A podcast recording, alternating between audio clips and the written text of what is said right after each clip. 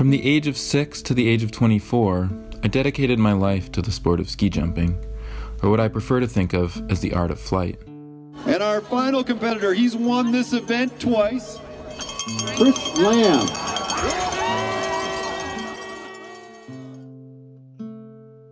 Each day was dedicated to molding my own body, from muscle to bone to mind, into that of a human bird with six foot long skis for wings and a neoprene suit body. I was six feet tall, 127 pounds, and ready to fly.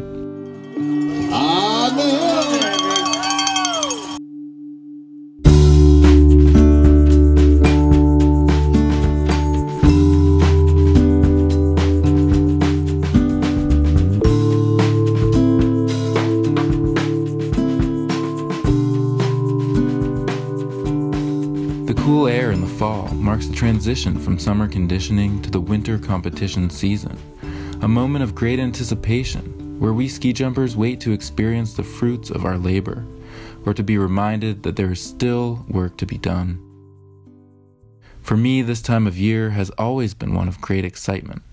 While skiing on various jumps around the world is, of course, invigorating, there is nothing quite like the glide one experiences on the snow of their home hill, or better yet, the sensation of floating on the air in front of a home crowd. All right, we've got bib number one moving out on the bar. This All is right, here we go. Harris Hill falls late in the season, but the return to Brattleboro is always reminiscent of this early season sensation. If one put their hours in and did their work during the months leading up to this moment, the body is at this time in what the Norwegians call god form. It is down to the last molecule, a flying object. Like a bird of prey, all senses are heightened and attuned to a particular environment with one goal in mind defying, to the best of our ability, the forces of gravity and beating out our competitors for opportunities to fly even farther. Look at that. Look at that. Look at that. For those who have had the pleasure of flying off of Harris Hill, they know it is unique in comparison to other places.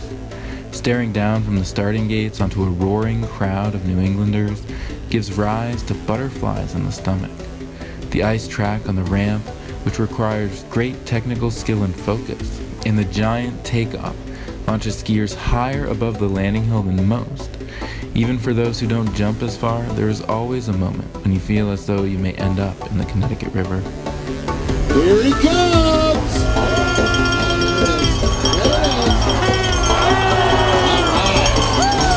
Big air. Big air. He had- During this time of year, the body of the ski jumper anticipates these sensations.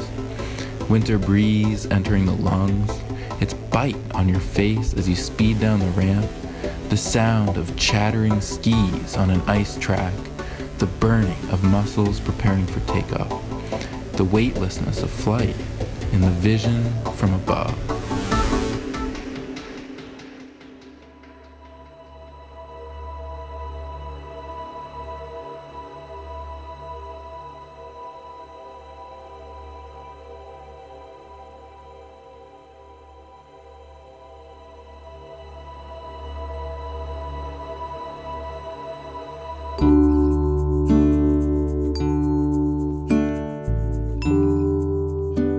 Returning to Harris Hill always conjures up these sensations for me. I remember first ascents, joking conversations with friends on the tower, the thrill of flying far, and the thirst to fly even farther. Sitting at the top now, looking down the narrow ramp to the takeoff, I recall the sensation of sitting at the starting gate, awaiting the final jump that secured my second leg on the wing ski trophy.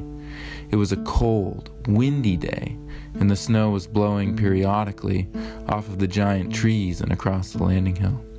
The conditions were challenging. Nerves filled my legs, stomach, and arms as I tried to focus on making a basic jump. I had little control. All I could do was trust my training, that my body would take over and the air would carry me to the bottom.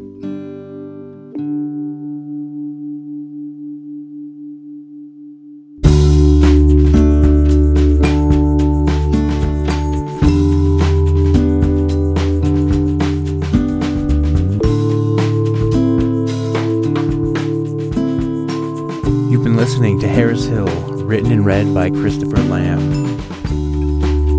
Produced by Reggie Martell for the Brattleboro Words Trail.